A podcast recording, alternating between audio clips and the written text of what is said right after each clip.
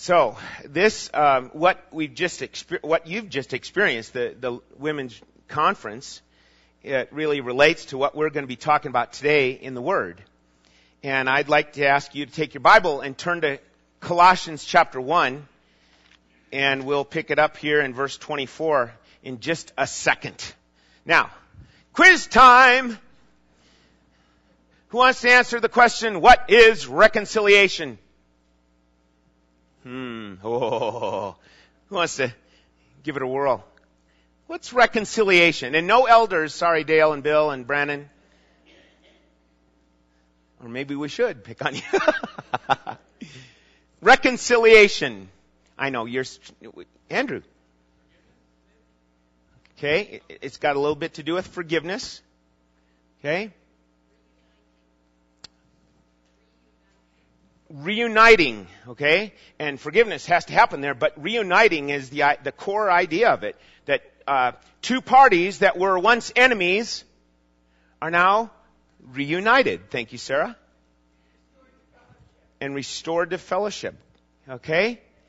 So that, yeah, the idea of reconciliation, it's a, it's a word we don't throw around a whole lot ourselves, but we are, we've been looking at it in the Bible and seeing it and um, Paul has just been explaining uh, who Christ really is. Remember that? Here's who Christ really is. And he's writing that to the Colossians, and we need to be reminded of it. More than just an, a movie idea in our minds, but the truth of the Bible coming forth of who Jesus Christ really is. And then he goes on to say, and here's what he, he's accomplished. And what he's accomplished is this word reconciliation. That's what he's dealing with in Colossians chapter 1. And that two parties are now brought together. And God, as being one of the parties, he didn't do anything wrong. he didn't do anything wrong in, in the enmity that existed. It was you and me. We were the enemies of God and Jesus brought us together, reunited us with God as the way it was supposed to be. God created man and woman, Adam and Eve, in his own image, and they violated God's law, they rebelled against it, and thus a, a relationship was now broken. And that still exists for, maybe it exists for you sitting here right in this room this morning that your relationship has not been restored or reunited with, with God. And therefore you are an enemy of God still. The Bible says it. You're an enemy of God. And yet, at the same time, you're a creation of God. And God would want to restore you to a relationship with Himself. And it's through Christ. Okay?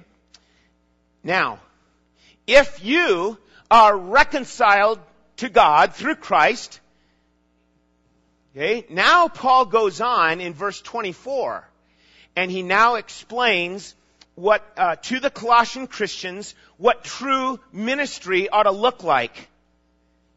True ministry in light of being reconciled to God.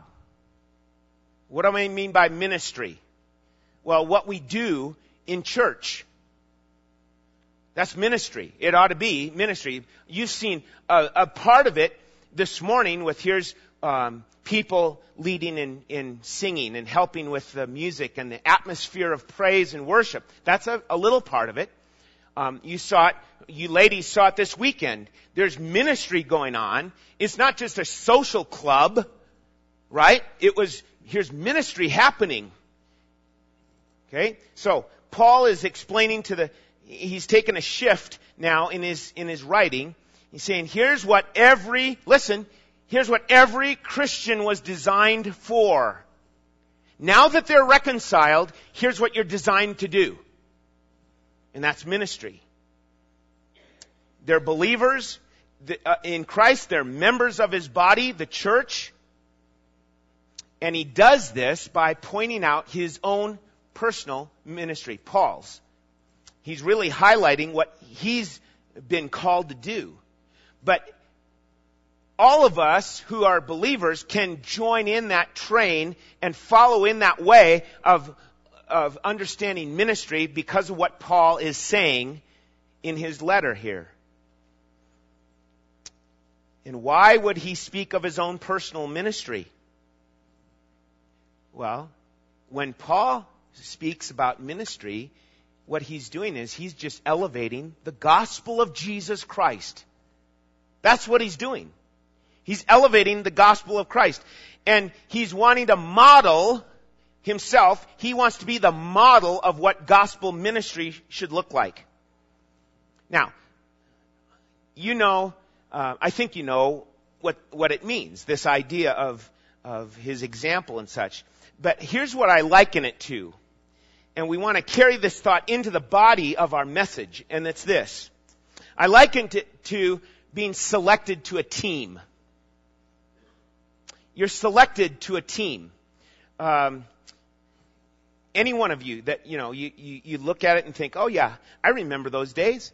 Um, I was selected to this team, let's say, and I got the uniform, and the uniform was really cool. It really looks excellent, you know, on, whew, yeah, we're gonna do great. But if you never get to a game, what's that like? It's pointless. Folks, it's pointless. And here's what he's really getting at. God has chosen you. You didn't choose Christ. God chose you. And you responded in what? Faith. You responded in faith. You're a part of His body. You're a part of the church. You're on the team. You got the uniform. And the idea is that you'd be involved then in game time. Right? That's what Paul's really driving at in this passage. So, follow along with me. Verse 24. He says, Now I rejoice in my sufferings for your sake. By the way, um, before we move on, look at verse 23 at the end of it. He says, Of which I, Paul, was made a minister. He said, I was made a minister. Okay? And then he goes on to say, Now I rejoice in my sufferings for your sake, and in my flesh I do my share on behalf of his body, which is the church, in filling up what is lacking in Christ's afflictions. Of this church I was made a minister. There he says it again. I was made a minister according to the stewardship from God bestowed on me for your benefit so that I might fully carry out the preaching of the Word of God. That's what he's been doing in his ministry. He's been giving forth the message, the gospel of Jesus Christ. That I might fully carry out the preaching of the Word of God. That is, verse 26, he goes on to say, the mystery which has been hidden from age, uh, from past ages and generations, but now has been made manifested to his saints, to whom God willed to make known what is the riches of the glory of this mystery among the Gentiles, which is Christ in you, the hope of glory. Okay? So, what we have here this morning, and if you have your outline, you can follow along. That's in, it's in your bulletin there. There's really um, just three basic points of here's what genuine gospel ministry is about and what, what it entails and the first one really is is uh, not even mentioned in the outline, but it's the fact that Paul says, "I was made a minister of the gospel." And so, through throughout this time, we'll try and hit on what that really is. We'll get on it, uh, especially in the second point. But the first point of ministry of the gospel is very interesting, and really, I would have never figured it out like this unless it was for the Word of God. And I don't think any one of us would have put it at the top of the list. But for ministry, genuine gospel ministry, what does he say in verse 24? I rejoice, what? in his suffering. Sufferings for your sake. So, number one, suffer joyfully. Suffer joyfully. I'm not the best spokesman for this, I have to admit, right off the bat.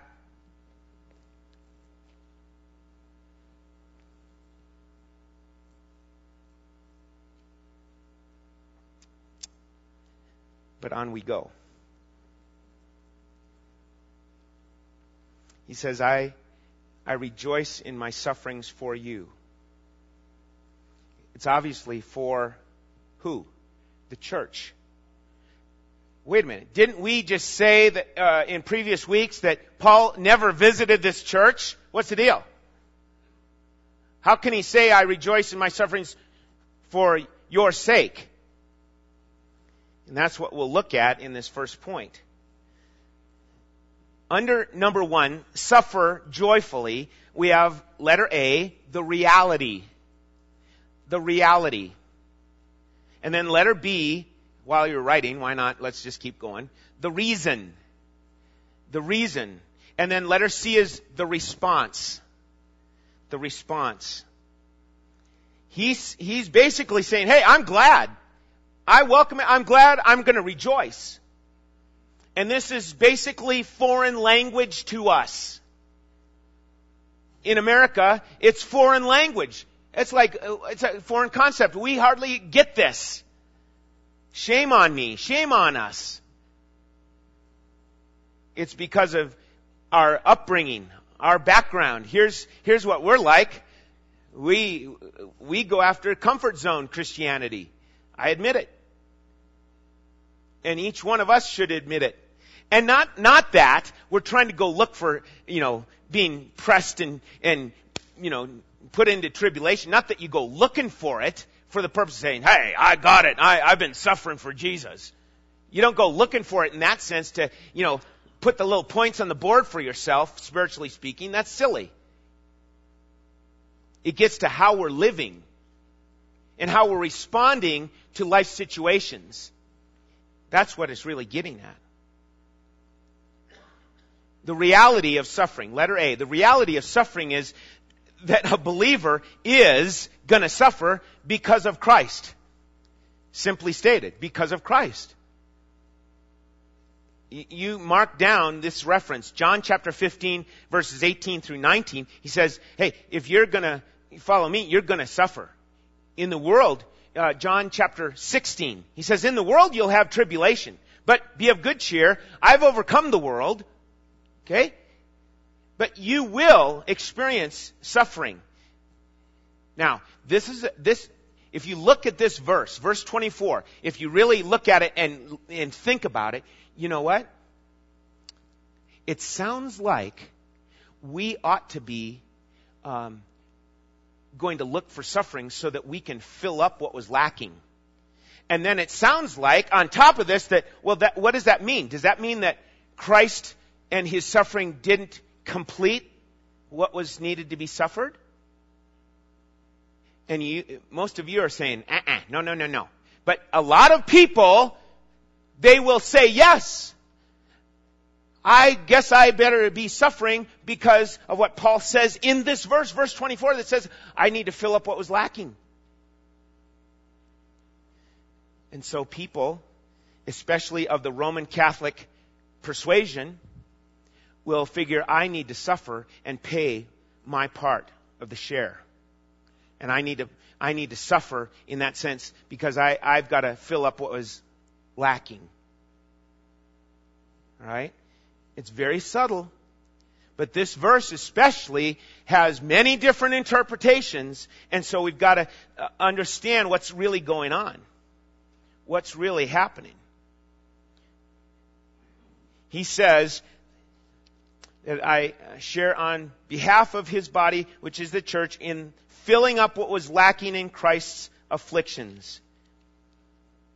Now, the, the first word he says there, I, I rejoice in my, in my sufferings. We have to understand that first word. And that first word is for the, it's the idea of tribulations and such. But it's interestingly enough never used in reference to Christ's sufferings. Never used in regards to what Christ had to suffer. Okay. What Christ had to suffer was regarding his atonement, paying for man's sin, and he suffered. The atoning sacrifice of Christ, is it needing completion still? It's not. It's a done deal. It's completely, it's altogether complete. Our Savior did it all in His sufferings and He paid the ultimate price and at the same time cried out from the cross, it is finished. And that's referring to His work. It's finished. And Christian, you don't have to be thinking you've got to add to it. Because you cannot. Absolutely nothing needs to be added to what Jesus did. We sing the song from time to time, Jesus paid it all. All to Him I owe. First, excuse me, First Peter chapter 3 verse 18 says, For Christ also suffered once for sins. Once for sins. Now what happens when you sin? What typically happens when you sin? I get into a guilt complex. I'm guilty. Typically, you're, you're tripping up in, in guilt yourself. And then we think, oh, I'll fix it and I'll do better. And somehow that little sneaky thinking comes in about, oh, I'll, I'll pay things back. I'll be a better person. And you're relying on your own strength. And the Bible is just saying, you know what? you've already been what? You've already been forgiven. So how does this work in? How do I respond when I really when I know I've really sinned and I'm really guilty because of my sin? It's not that difficult. It's not that complicated. You and I make it complicated. All we need to remember is, you know what? I've got to confess this to God. So I will I, I need to confess to God my sin. 1 John 1 9, if, if anyone confesses his sins, right?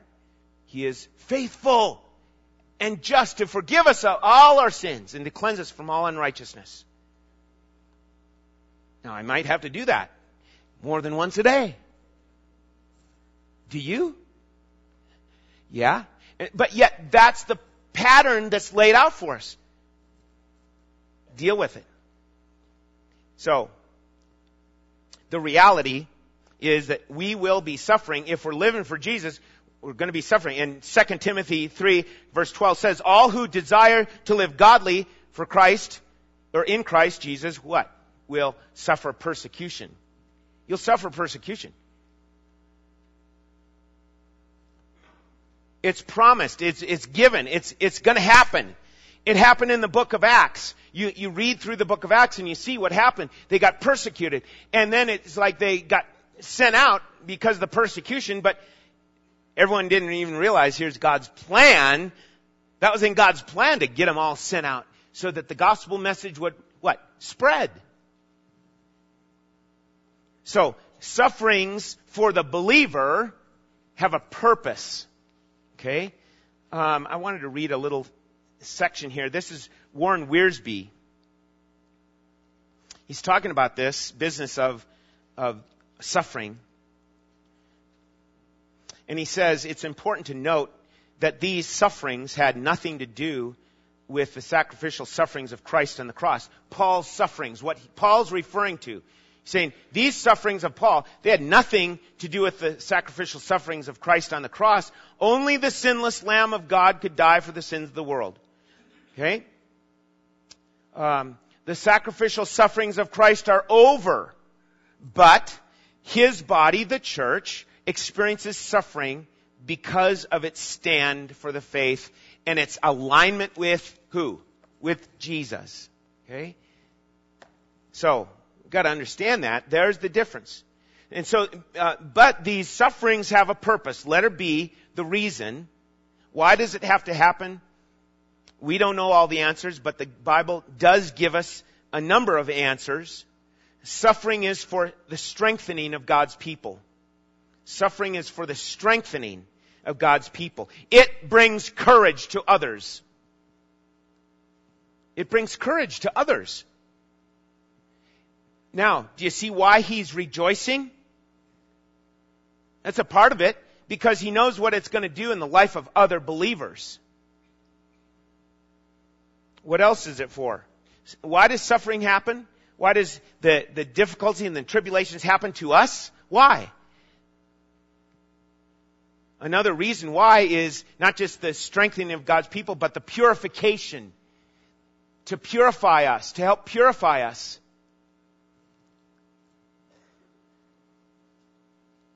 When many of us, whether we heard it on the news or we read about it, when the martyrs, uh, when the missionaries were martyred in Ecuador back in the 1950s.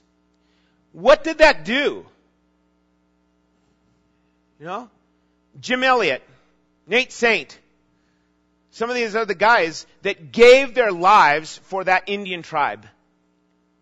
Those guys, some of those guys had revolvers. They were packed. They're ready.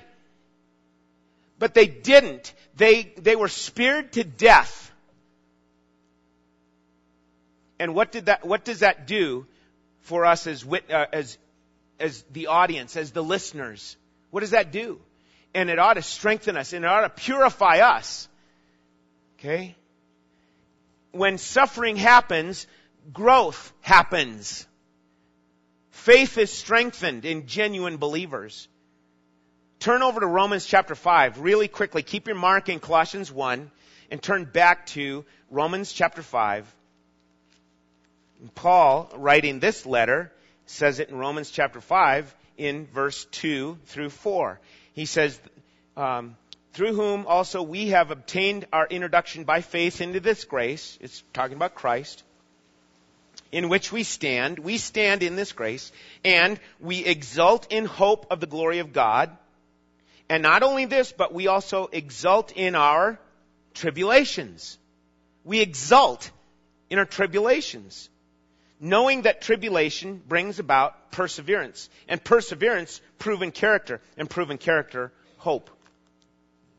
Okay? So, the reason is there, and it's clear. God wants to grow us. And a lot of times he does it through suffering, through tribulation. Mark down 1 Thessalonians chapter 2 verse 14, another reference there. Just remember this regarding the reason behind the suffering of the believer.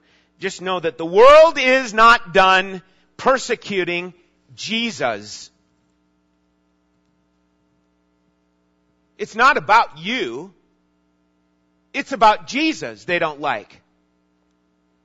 But what's our problem? When was the last time I suffered in that way? When was the last time you suffered as a Christian? You know, it's, it's, in, it's due in large part to our surroundings and what we're used to and growing up in all of, you know, freedom in America and all, all the wonderful things. We're a blessed country. We are. We're a blessed city here in Fallon. We're blessed. And again, I'm not trying to um, kick us and make us feel guilty, but somehow it's like I guard myself, I keep myself guarded from situations that I know I'm going to suffer in. And Peter says, don't be, don't be caught suffering for doing something that's wrong, for sinning. but suffer for Christ's sake. And now we get to letter C, the response. The, the Christian response is to rejoice. And the gospel is the source, or Jesus is the source of our rejoicing. It's got to be that way. It's not because of how, oh, this guy, he knows, he knows the Bible really well and he's really a, a super dude and he can rejoice in suffering. I wish I was like him. It, no, it's about Christ in you. And it's, the response is not to be a recompense for our sin either, right? Like many of our friends seem to understand. Oh, I, I better go to, uh, I better go to confession. I better do penance because I've sinned. And see, that's not accurate interpretation of this passage, nor of the New Testament. It contradicts the New Testament when, when, in regards to what we just said and what I just mentioned about Christ having finished his work. Now listen, it's only when you and I understand God's divine design behind the sufferings, behind the trials, behind the afflictions, that you can respond with rejoicing. Because our natural response to suffering is, wah, wah, wah. I complain. And you do too, right? We, we have that response. That's our natural response. And yet, here's the fruit of the Spirit. What's the fruit of the Spirit? Love. Oh, come on. Love. Thank you. Love, joy. That's the fruit of the Spirit. That's not natural, that's supernatural. It's fruit. It's not a work, it's fruit. The fruit of the Spirit. Do you have Christ within you? If so, then what's the fruit of your life? Ought to be the fruit of the Spirit. Okay? So, it's, this is joy in spite of circumstances. And yes, there's many situations in life where it's very, very difficult. It's very hard because of the, the weight of the pressures. And yet, you can rejoice. Don't keep your eyes on the situation. Keep your eyes on the Savior through His Word. Matthew 5, 10 through 12. Look at that really quick. Matthew 5, 10 through 12. This is one of the first uh, messages that we have recorded of Jesus in the Bible. One of the first messages that he gave. One of his first sermons that is recorded in the Word of God. Sermon on the Mount. Matthew 5, 10 through 12. Blessed are those who have been persecuted for the sake of righteousness, for theirs is the kingdom of heaven. Blessed are you when people insult you and persecute you and falsely say all kinds of evil against you because of me. Right? That's, here's our behavior. Our behavior in life, our conduct in life is aligned with our Savior, and it's because of, Jesus saying, because of me, you'll be persecuted. And He's saying, verse 12, rejoice and be glad. What does the King James say? Rejoice and be exceedingly glad. And all of us can sit in here and go, yeah, that's, yeah, that's good. My problem is, I'm having a tough time doing that in the day to day activities. And you are too. Why? Why? I don't want any responses. I just want, I want you to think. Why? Why am I not rejoicing? Why? And give that thought and let that sink in. And next time, later today, maybe later today, an example will come up. Why am I not rejoicing in some of these things? I'm too concerned about my own agenda, myself, and what's going on. I have that interpretation of the Christian life. That's my response. Everything funnels through me, right? Everything funnels through you, right? And until we put, so to speak, the, the glasses on to have the biblical perspective, we're gonna keep complaining rather than rejoicing in suffering. another, you know, Paul's point is, is not only that he's rejoicing, but who's he rejoicing for? For himself? That he's doing a good job for Jesus? No, he's rejoicing for their sake. because of what the suffering will do. And he's setting an example. So, and let's face it, I'll say this one more and then we'll move on, okay? This is kind of one of those digs, okay? Alright? Without any true suffering, we get more and more comfortable. And if we aren't careful, then we get really spiritually out of shape and flabby. And so, why do I go running away from suffering? Why do I hide? Why do I guard against suffering? When actually God's intention is what? To bring about strength and growth and purity in His people. And so, there's a lot to think about in point number one. point number two.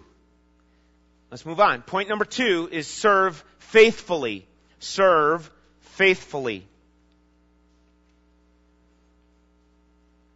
He says, this is a, of which I have become a minister. He said that twice now. And Paul uses this word, diakonos, to say, I'm a minister. And so, uh, letter A is we serve faithfully by his pattern. By his pattern. A diakonos is a? A deacon. Okay? Interesting word that he uses here. Paul was not a deacon in our understanding of the word deacon. He wasn't an official deacon in a church, was he? He was a church planner. He was a, a, a pastor. He was proclaiming the word. But he's a deacon at heart. He's a deacon at heart. The use of the word simply targets the concept of servant's heart in ministry. Jesus himself said of himself, for even the Son of Man did not come to be served, but to serve and to give his life a ransom for many.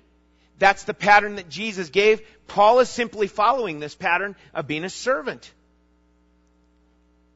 And Jesus, in that statement, it's Mark chapter 10 verse 45, he used that same diakonos word in his statement.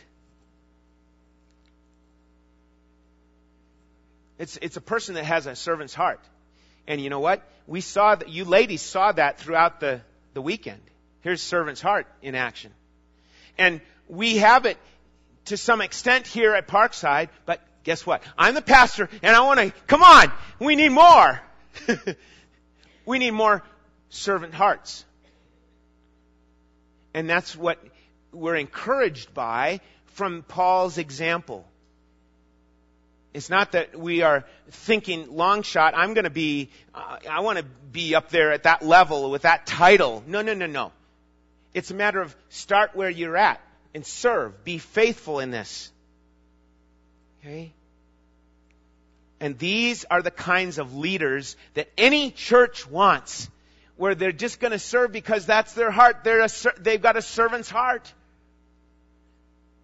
And I, I rejoice in the fact that we have many in this room right now. You, you have a servant's heart. You see something and you want to help and serve in that. And that's faithful serving. Okay? There's other kinds of words that are used to describe this. Of Paul uses them of himself. It's the word, and we're familiar with this one, doulos.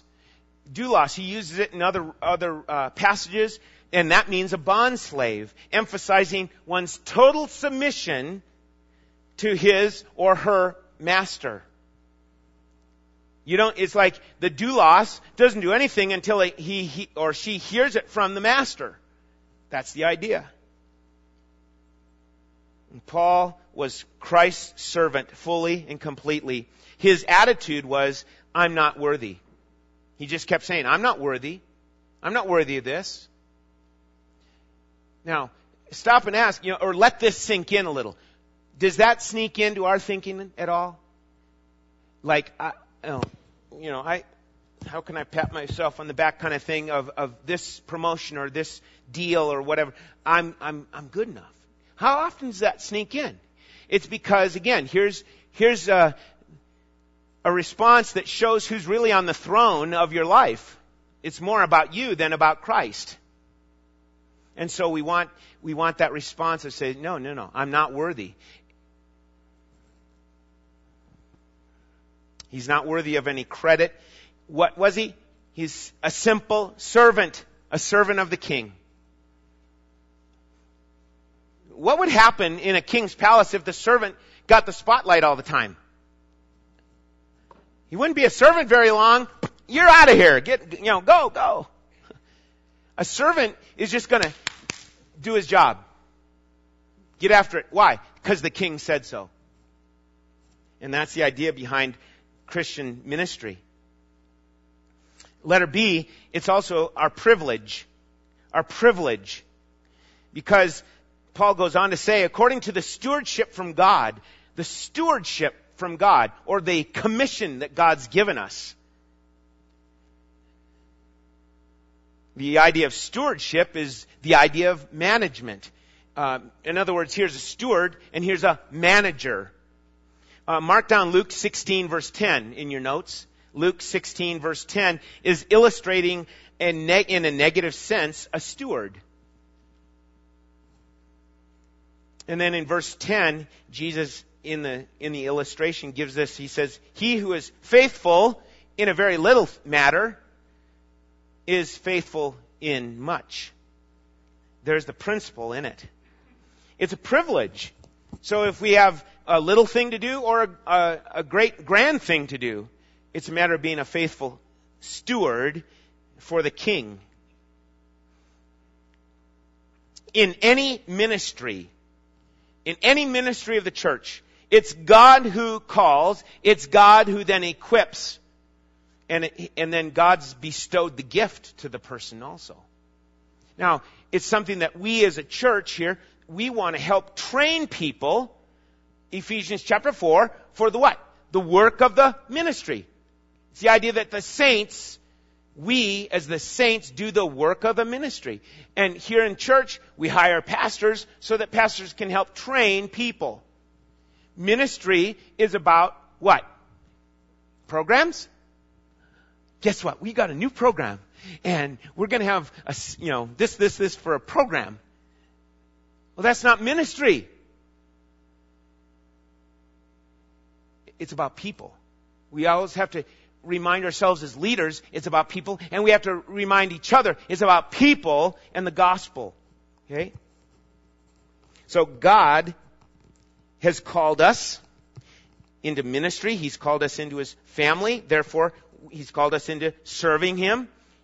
And He's placed us in this privileged position to represent Him.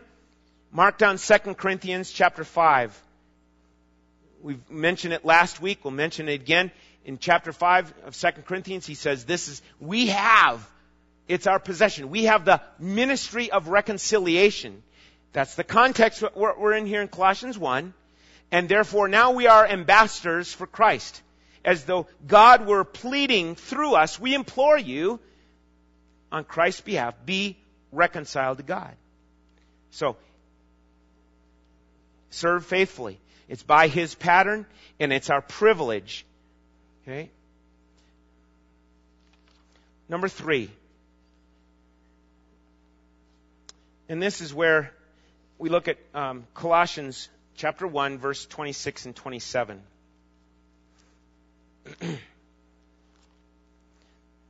he says that this mystery, ha- which has been hidden from ages, uh, from past ages and generations, but has now been manifested to his saints to whom God willed to make known what is the riches of the glory of this mystery among the Gentiles, which is Christ in you, the hope of glory. Number three in our outline is submerged, submerged completely.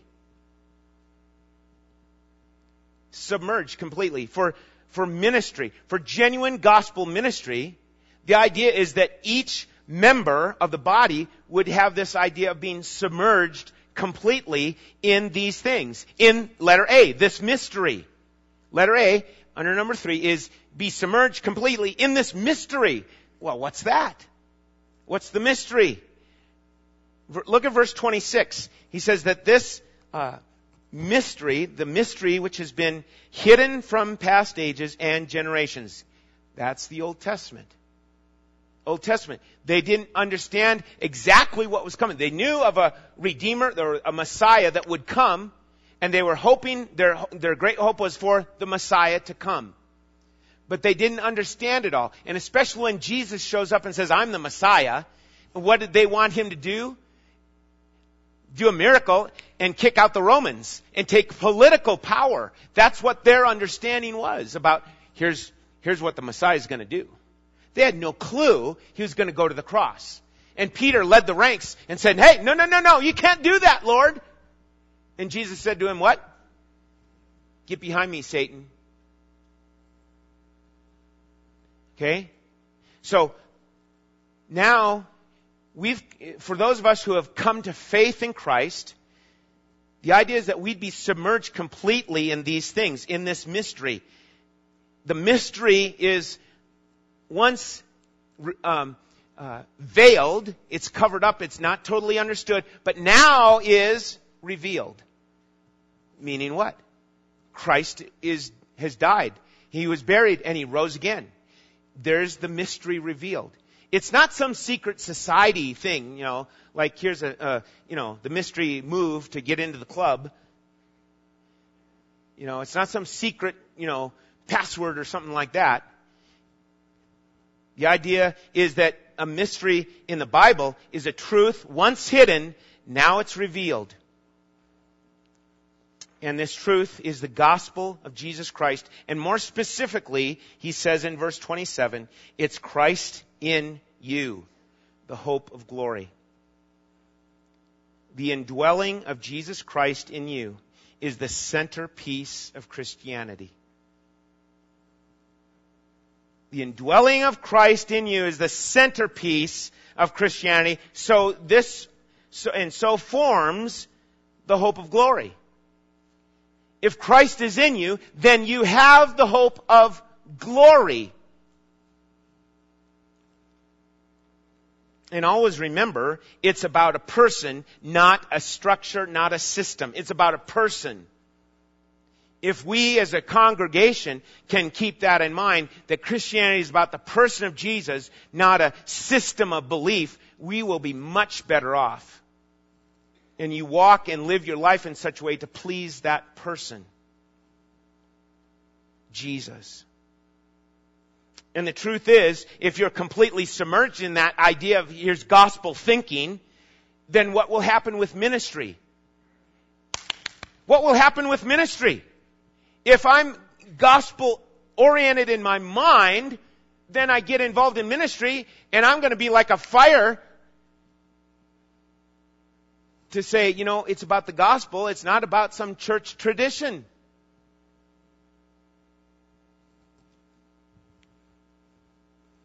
Letter B, it's not just submerged in the mystery of letter A, but you're submerged for his mastery for his being the master. Letter B. His mastery over every area of our life for effective ministry.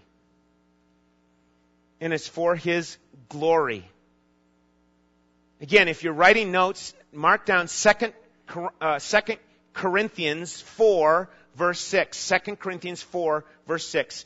Because here it's being stated that Christ shines in our hearts so that we can see the glory of God in the face of Jesus. And regarding, listen, we're almost done here, but regarding this ministry and the idea of thinking about church ministry and how I got to be involved in it, don't get shortchanged here. That's what we so easily fall for. We get satisfied with just knowing certain facts. And we think that's good enough. Oh, just, I just know some certain facts and then I'm fine. No! That's not the idea of, of effective gospel ministry. It's like, if I just, you know, playing the devil's advocate here, if I just am satisfied with just knowing some facts, uh, isn't it just a matter of just getting into heaven anyway? I mean, isn't that what Christianity is about? If that's what you're thinking, you need to understand you've got to mature into adult, you know, into, in, you know, into the Christian faith. You need to mature more into the things of God in, in faith. See, folks, God has so much more for us than just thinking, oh, I've got the facts down and I'm going to heaven. He wants you involved in ministry. Now, it's not to say everyone's got to be like Paul in this passage and say, oh, Paul, Paul's, man, he's the, the monster model of Christianity. He's really the A1 guy. Well, yeah, he's, he's used of God greatly, but God wants to use you in church ministry. Again, what did I say at the beginning? You know, about being on the team. If you say you're a Christian, you know, you've got the uniform, let's say. Are you involved in the games? And here in this light, here's the games. It's, it's ministry for the glory of God. God wants to show us so much more. He's got so much more in store for us to show us His mighty acts. And that is done here as we serve Him in and through the local church. As you think and consider this, it's about gospel centered, gospel driven church ministry. The more you study it, the more you see it as a service of getting the gospel message flowing from the word into me and out to others. Right? I'll say that one more time. It's the ministry is the, the service of having the gospel in me and flowing out to others. Do you know the gospel? Do you know the gospel? So that you can, in a sense, translate things through your thinking to situations in life. And there's wisdom and there's maturity. And that's what the church is about. To help grow people in maturity in the faith. Okay? So, number three then was submerged completely. And I'll, I'll uh, just end it with this thought. Here's why I figure that number three is what it is submerged completely. Would you take your Bible and turn to this final passage here in 1 Corinthians chapter 12? 1 Corinthians chapter 12.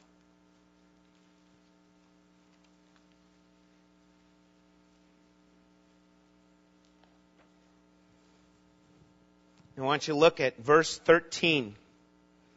You say that you're a Christian.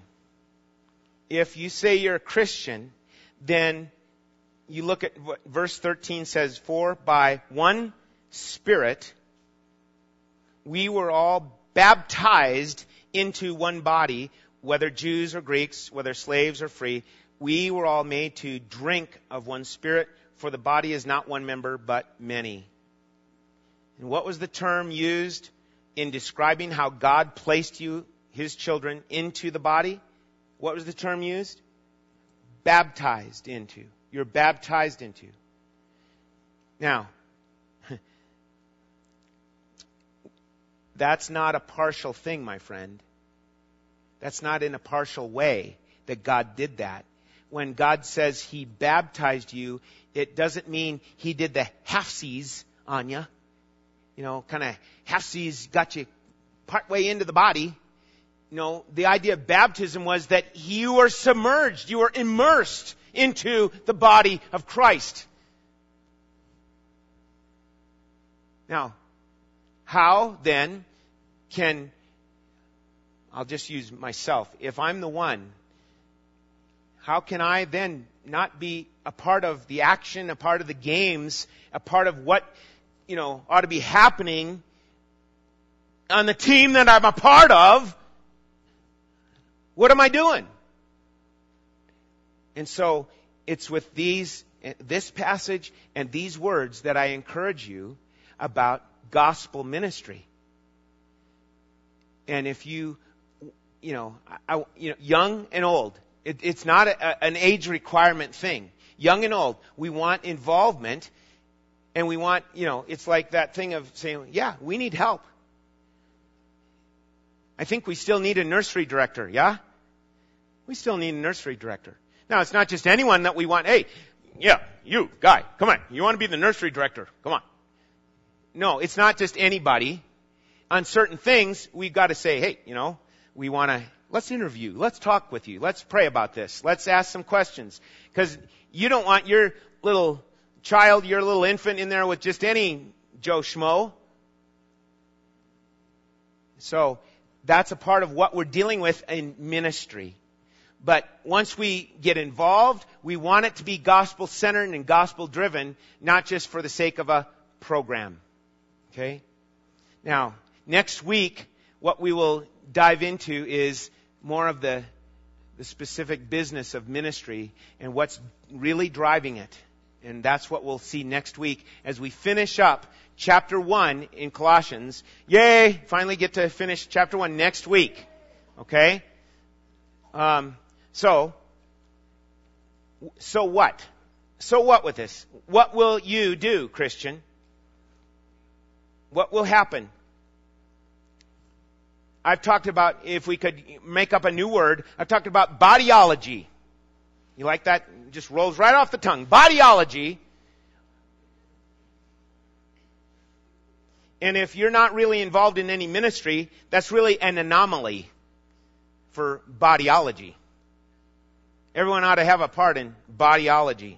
So start praying, asking God for His leading of how and where you can start ministering in Christ's body.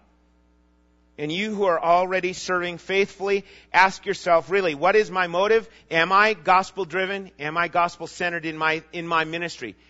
Nursery, children's uh, ministries, or adult ministries. Doesn't matter what it is. Is it gospel driven? Is it gospel flavored? And those of you that still aren't sure of where you stand in all this, if you've not been reconciled with God, we say it like the scriptures say it. We beg you, we beg you, be reconciled to God on behalf of Christ. Come to faith in Jesus Christ. Put your faith in Him. Turn, understand, you have messed up relationship with your Creator because of your sin. And God in His wisdom and in His love has brought about an answer. And it's Jesus Christ. Okay? If you've not yet come to faith in Christ, I'd love to talk to you as soon as we're done here. I would love that. There's other people sitting right nearby you that would love to talk to you. And it's not that, it's not really that difficult but it is of utmost importance. This is of eternal importance that you get right with your Maker. And it's only through Jesus Christ that you can do that. Let's pray.